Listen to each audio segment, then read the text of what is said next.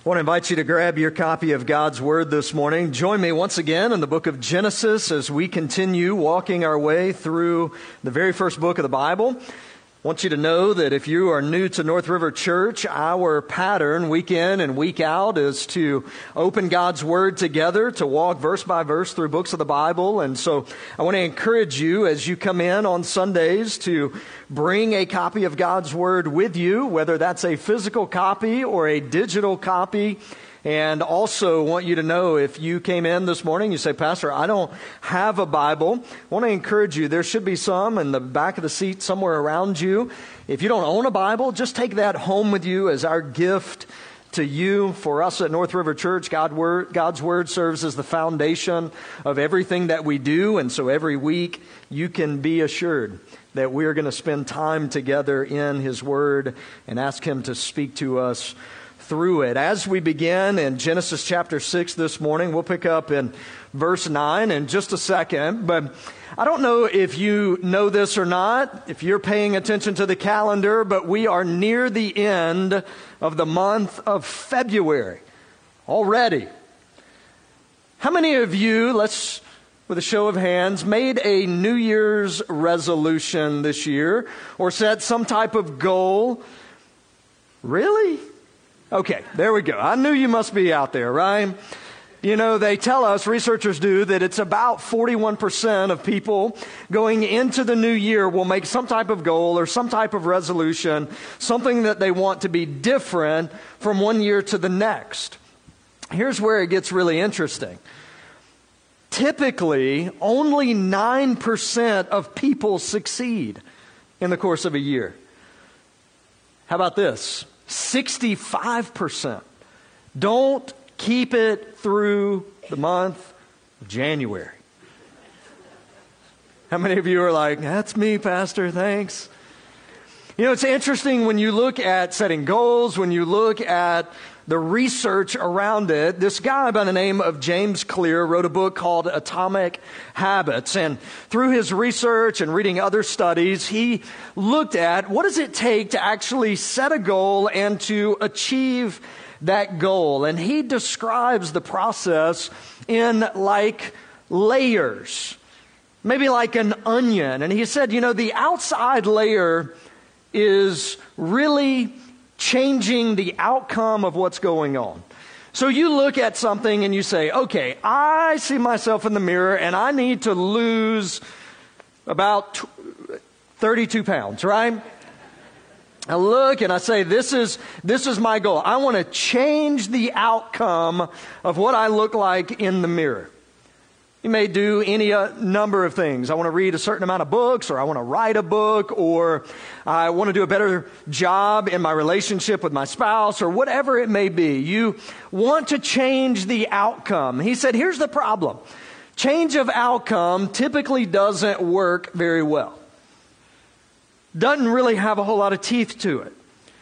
He said if you go a little deeper in, the next layer is actually changing the process, changing the systems that are in place, kind of like habits. So if you look and you say, I want to lose 32 pounds this year, one of the habits that you could do is actually go and join a gym. Or maybe set out your workout clothes on the beginning of the night before so that when you wake up in the morning, you know that that's what you need to do. He said, now that helps when you're trying to accomplish a goal, when you're trying to change an outcome, but he said only so much. He said, when you get to the core of the research, what they say is that if you really want to accomplish a goal, you have to change your identity.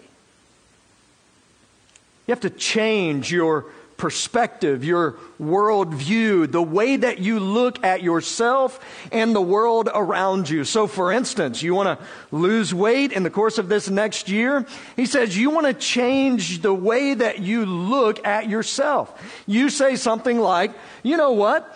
I want to be a person who is healthy, that exercises and eats less. And then you put the processes and systems in place, and then you have the potential to accomplish the goal. But he said it begins with your identity. Your identity drives your behavior. As we look at Genesis chapter 6, we were introduced last week to Noah.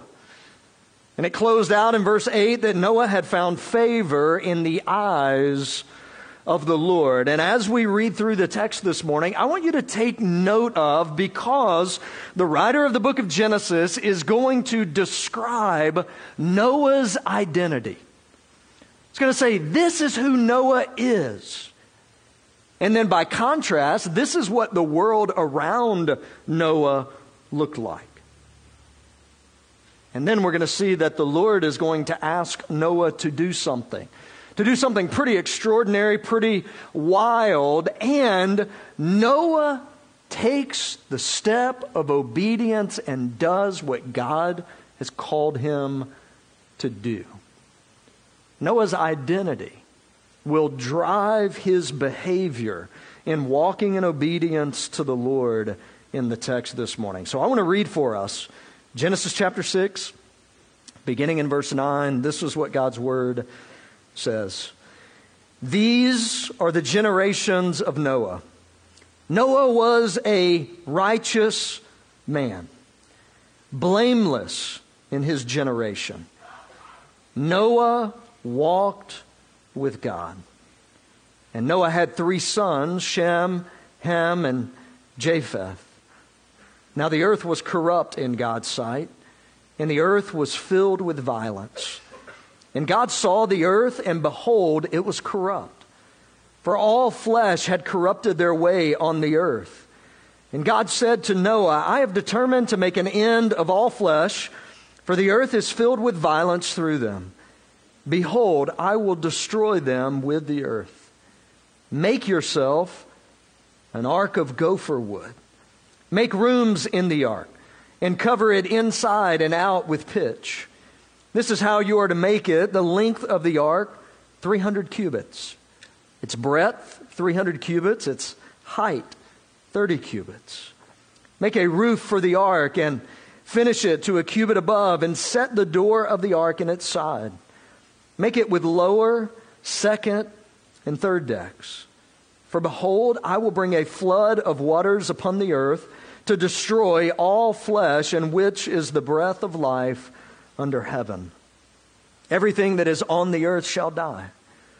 But I will establish my covenant with you, and you shall come into the ark, you, your sons, your wife, and your sons' wives with you and of every living thing of all flesh, you shall bring two of every sort into the ark to keep them alive with you.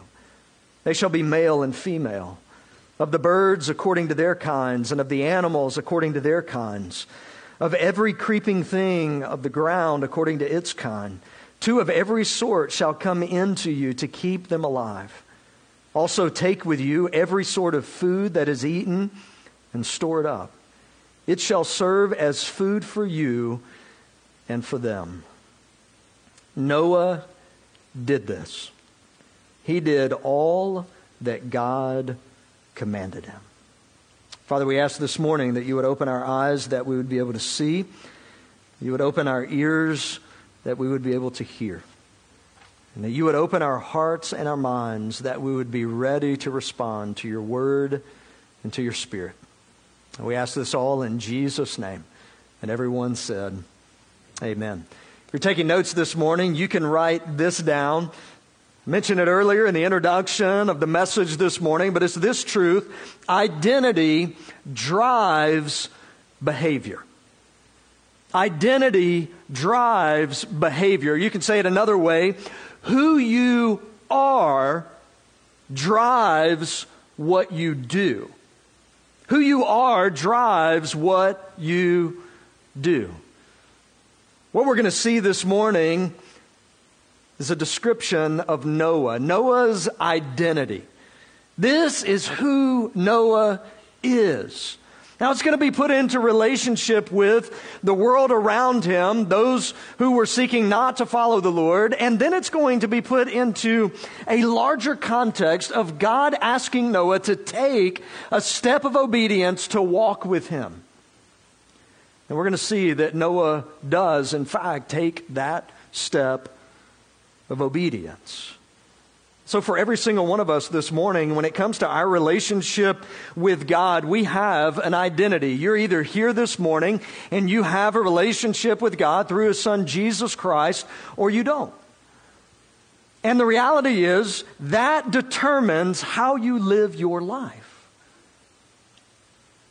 I want you to notice beginning in verses 9 through 12, we're going to see this contrast between Noah's identity and the world around Noah. Let's look first at Noah, beginning in verse 9. This is how Noah's described. These are the generations of Noah.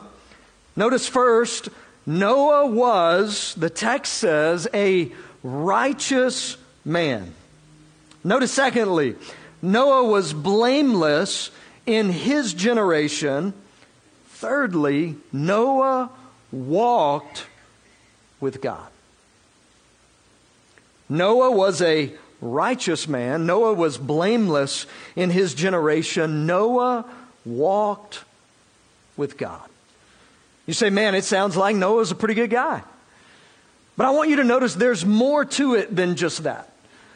In fact, when the text gives these characteristics, these markers of identity of Noah, it is telling us something. And I want you to take notice, first and foremost, when it says Noah was a righteous man, that it's describing Noah's relationship with God. That before God, Noah was a righteous man. Now, here's what we know as we look through Scripture that righteousness before God is not on the basis of anything that we can do. What we find out is that righteousness before God's eyes is totally dependent on what Jesus Christ has done for us. So if you're a follower of Jesus this morning, the same thing is true of you that's said here of Noah that when God looks at you, he sees righteousness. But not your righteousness. Ultimately, it's Jesus Christ's righteousness that covers you. You say, hang on just a second, Pastor, this is in the Old Testament.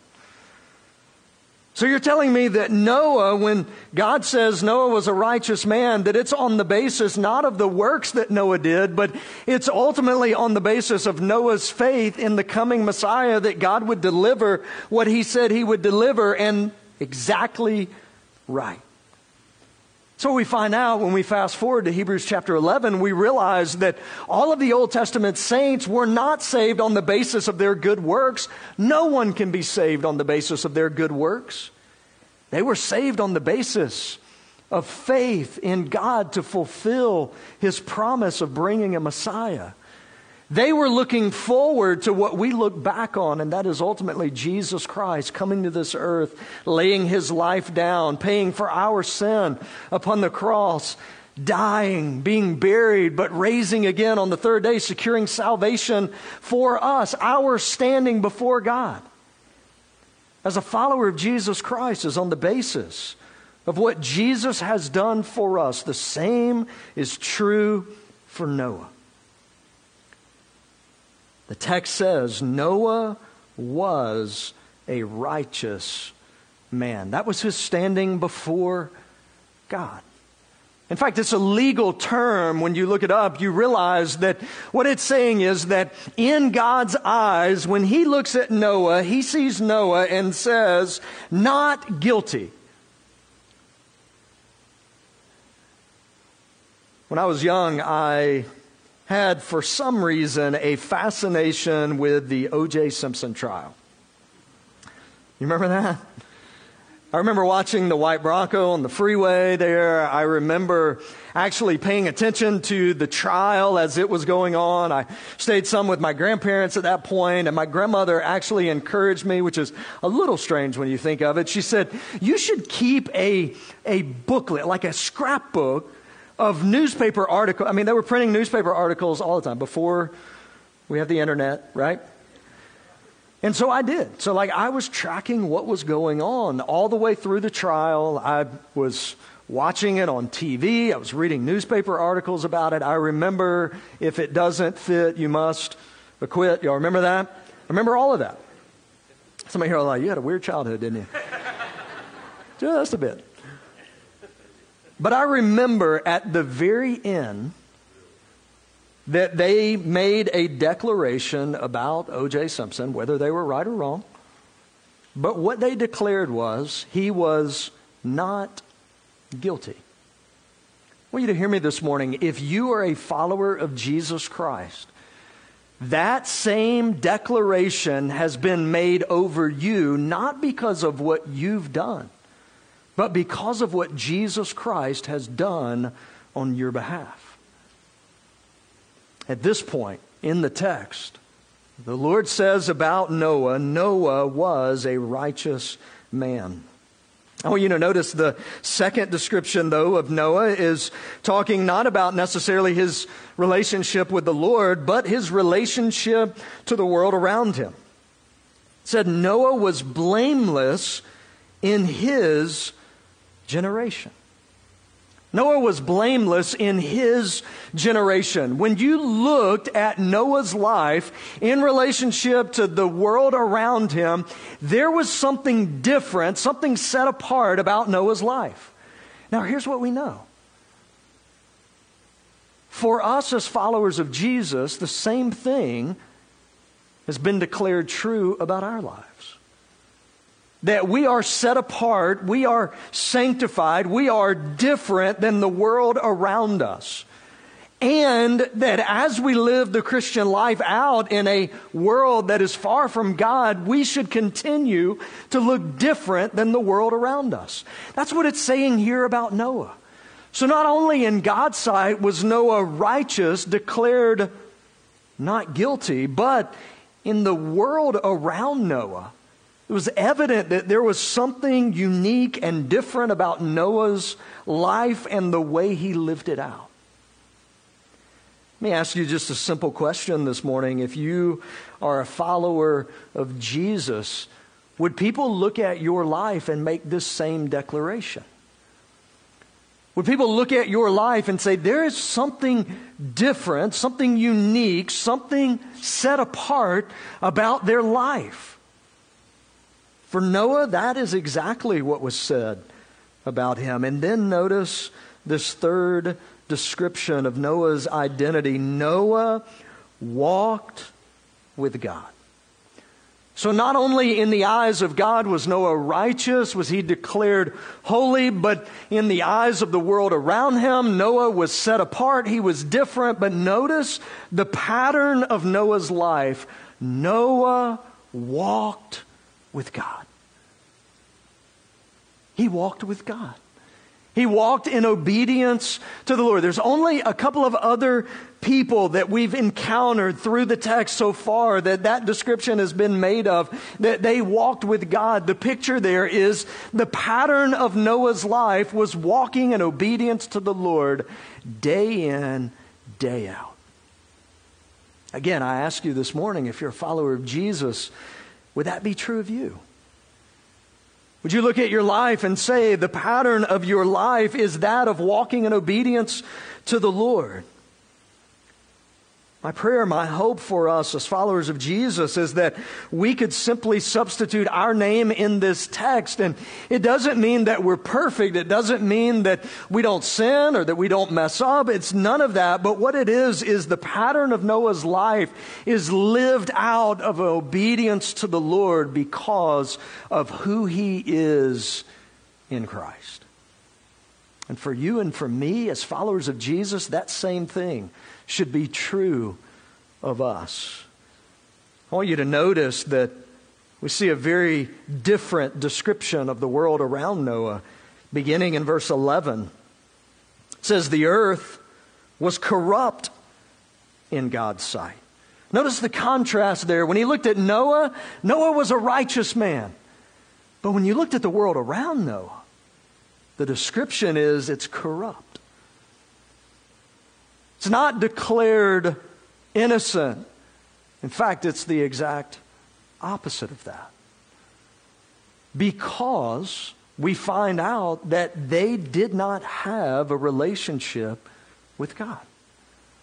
So, when I said this morning earlier that you have two types of people here those who have a relationship with the Lord and those who don't, there is a stark contrast here when it comes to your identity before God.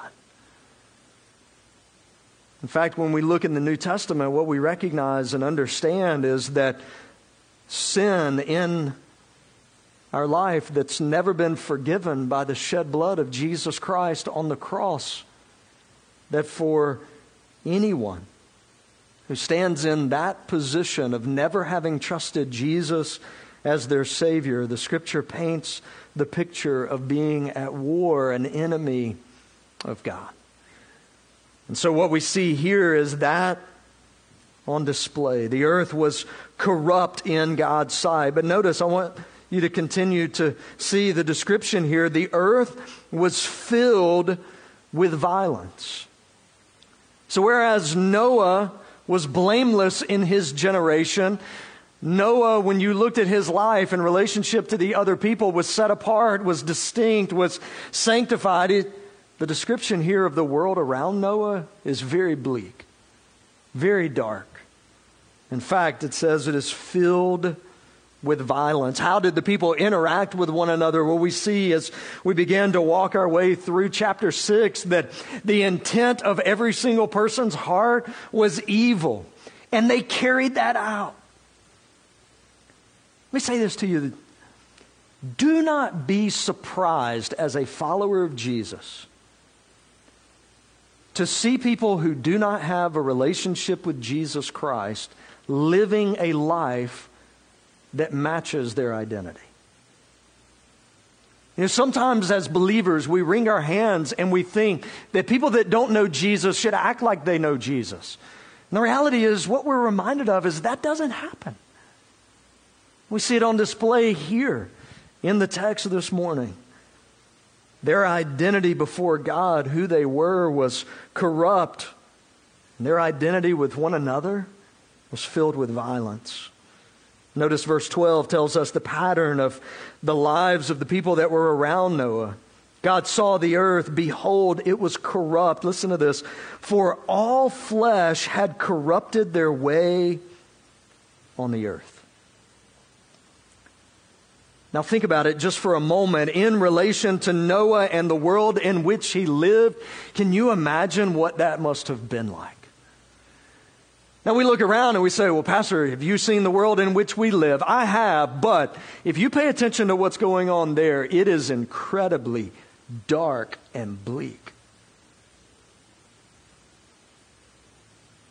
You say, Well, it looks really dark and bleak today, and I don't disagree with you, but praise God that as we look at Noah, and we're going to find out that it's just going to be Noah's family that the Lord saves in the ark as we look around, at least in this room alone, we have fellow brothers and sisters in Christ that we get to navigate this world through with.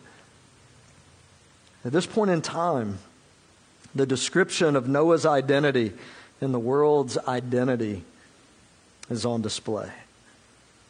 So here's the question What then happens when God says to Noah, Here's what I want you to do? Notice as we begin to look at the world's behavior versus Noah's behavior, beginning in verse 13, God said to Noah, I have determined to make an end of all flesh.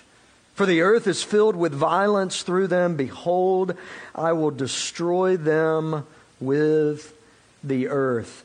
Fast forward just a bit to verse 17. He continues on speaking about the world. For behold, I'll bring a flood of waters upon the earth to destroy all flesh, and which is the breath of life under heaven. Everything that is on the earth shall die.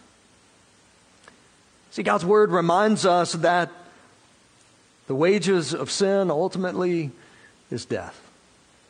And God here is saying to Noah in the course of history as he's looking around at the sinfulness of humanity and saying to Noah, Here is the judgment that is about to come.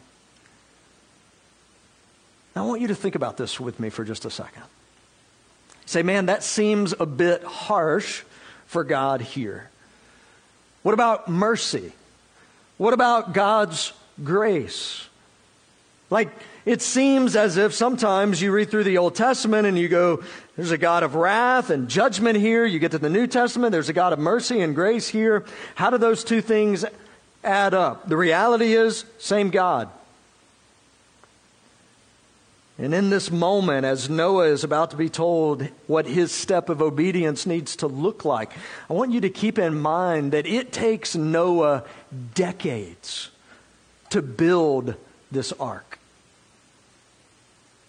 And what we find out when we fast forward into the New Testament, into the book of Hebrews, what we realize is that it says there that God's patience waited in the days of Noah.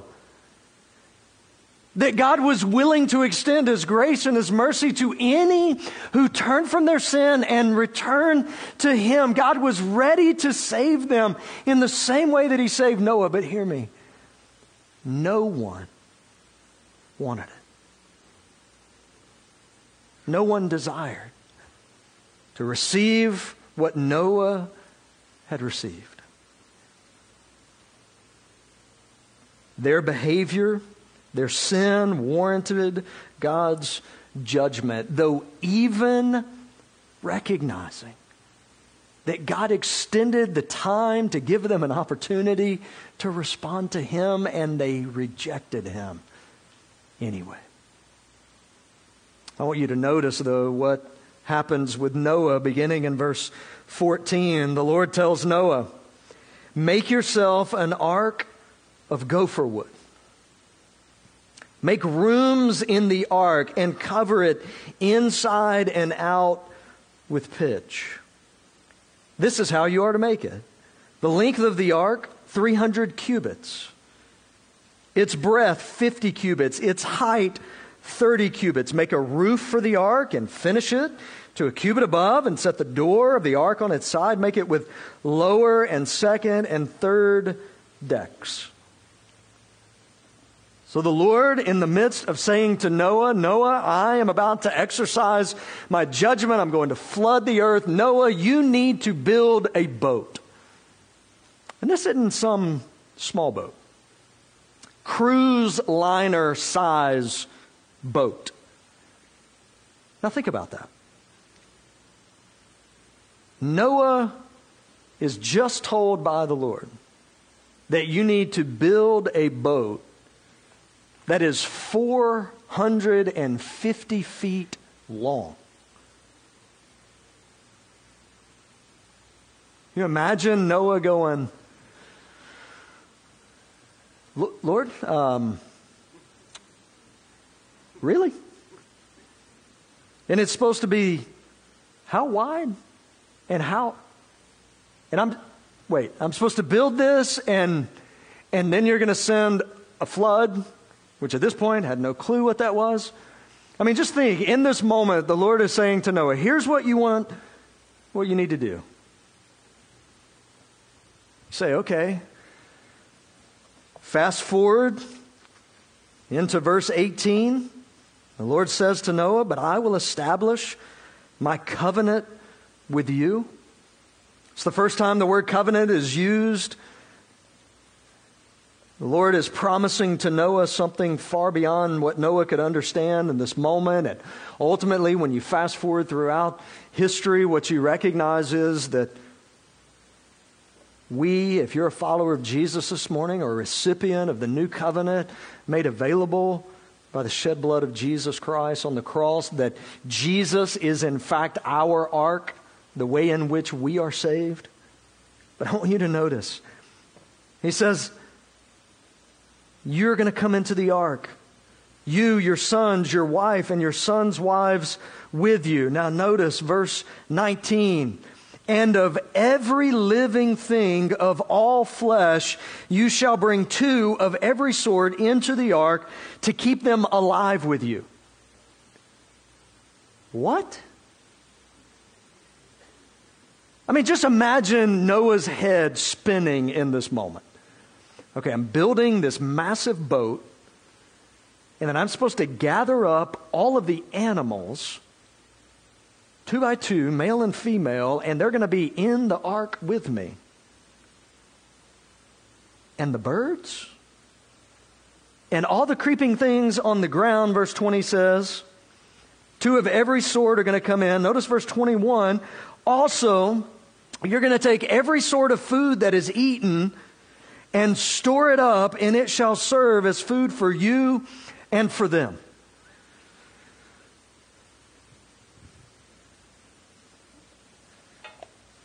Okay, God. I'm building a boat. I'm bringing all of these animals in. I have to gather food enough to feed all of these animals and to feed my family. Notice in verse 22 Noah did this. He did all that God commanded him. Even though Noah probably had very little understanding outside of this is what God is going to do and this is what God has told me to do, he didn't understand how it all worked, couldn't understand probably how it all fit together in God's plan and what God was going to accomplish. But I want you to notice that verse 22 tells us Noah did exactly what God had called him to do. Noah's identity drove Noah's behavior in walking in obedience to the Lord. Here's a question for you this morning as a follower of Jesus. What is the step of obedience that God has laid before you and asked you to take? We see what it was for Noah. No, I want you to build a boat, grab the animals, grab food. This is what you're supposed to do. What about you?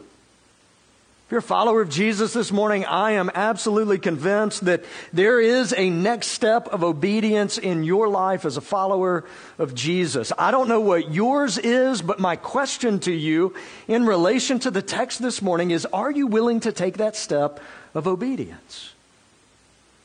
Maybe for you, you're a follower of Jesus, but you've never taken the step of baptism. That would be the next step for you. We'd love to help you take that step. Maybe for you, you're looking at a situation in your life. Maybe you're a teenager here, and for you to live a godly life in this world, in the school that you're in, is a difficult thing to do. But God's desire is for you to take that step of obedience and walk with Him, regardless of what may happen as a result. Maybe you're a businessman here, and for you, you've got a situation that you're walking through at work right now, and you can take a shortcut. You can do the wrong thing and still hopefully come out okay. And you've been contemplating that and wondering. And the Lord has laid before you this morning here's the step of obedience that you need to take. What is that step for you? What is that step as a follower of Jesus that you need to take in your relationship with the Lord to walk in obedience with Him? You may be here this morning, and for you, you've never taken the very first step,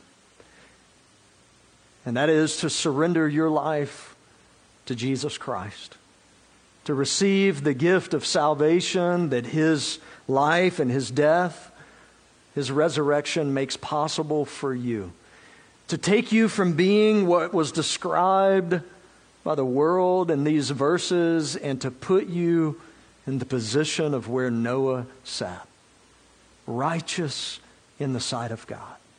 Not because of what Noah did, but ultimately because of what Jesus Christ did on his behalf. You today can receive Jesus Christ's righteousness for yourself today.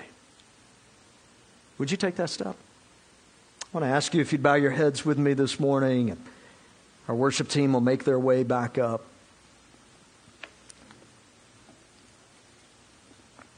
If you're here this morning and you've never taken the step of trusting Jesus Christ as your Savior, receiving that free gift of salvation, you have the opportunity right now to take that step.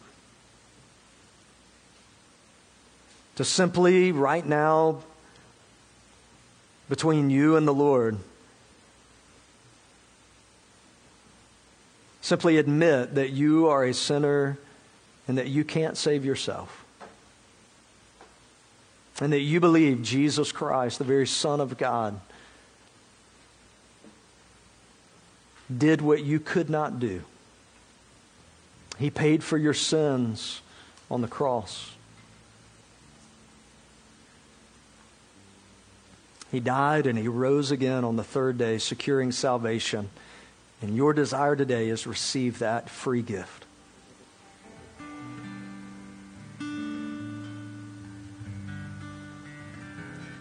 We'd love to help you take that step this morning, if that's the step that you need to take.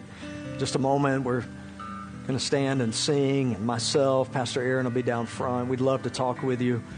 Maybe even after the service this morning, maybe you fill out a connection card and just say, I need to take that step. Drop it off at the next step table. We'd love to be in touch with you. If you're a follower of Jesus this morning, I want you to just pause for a moment and rejoice and celebrate who you are in Christ. What He's done for you that you could not do on your own.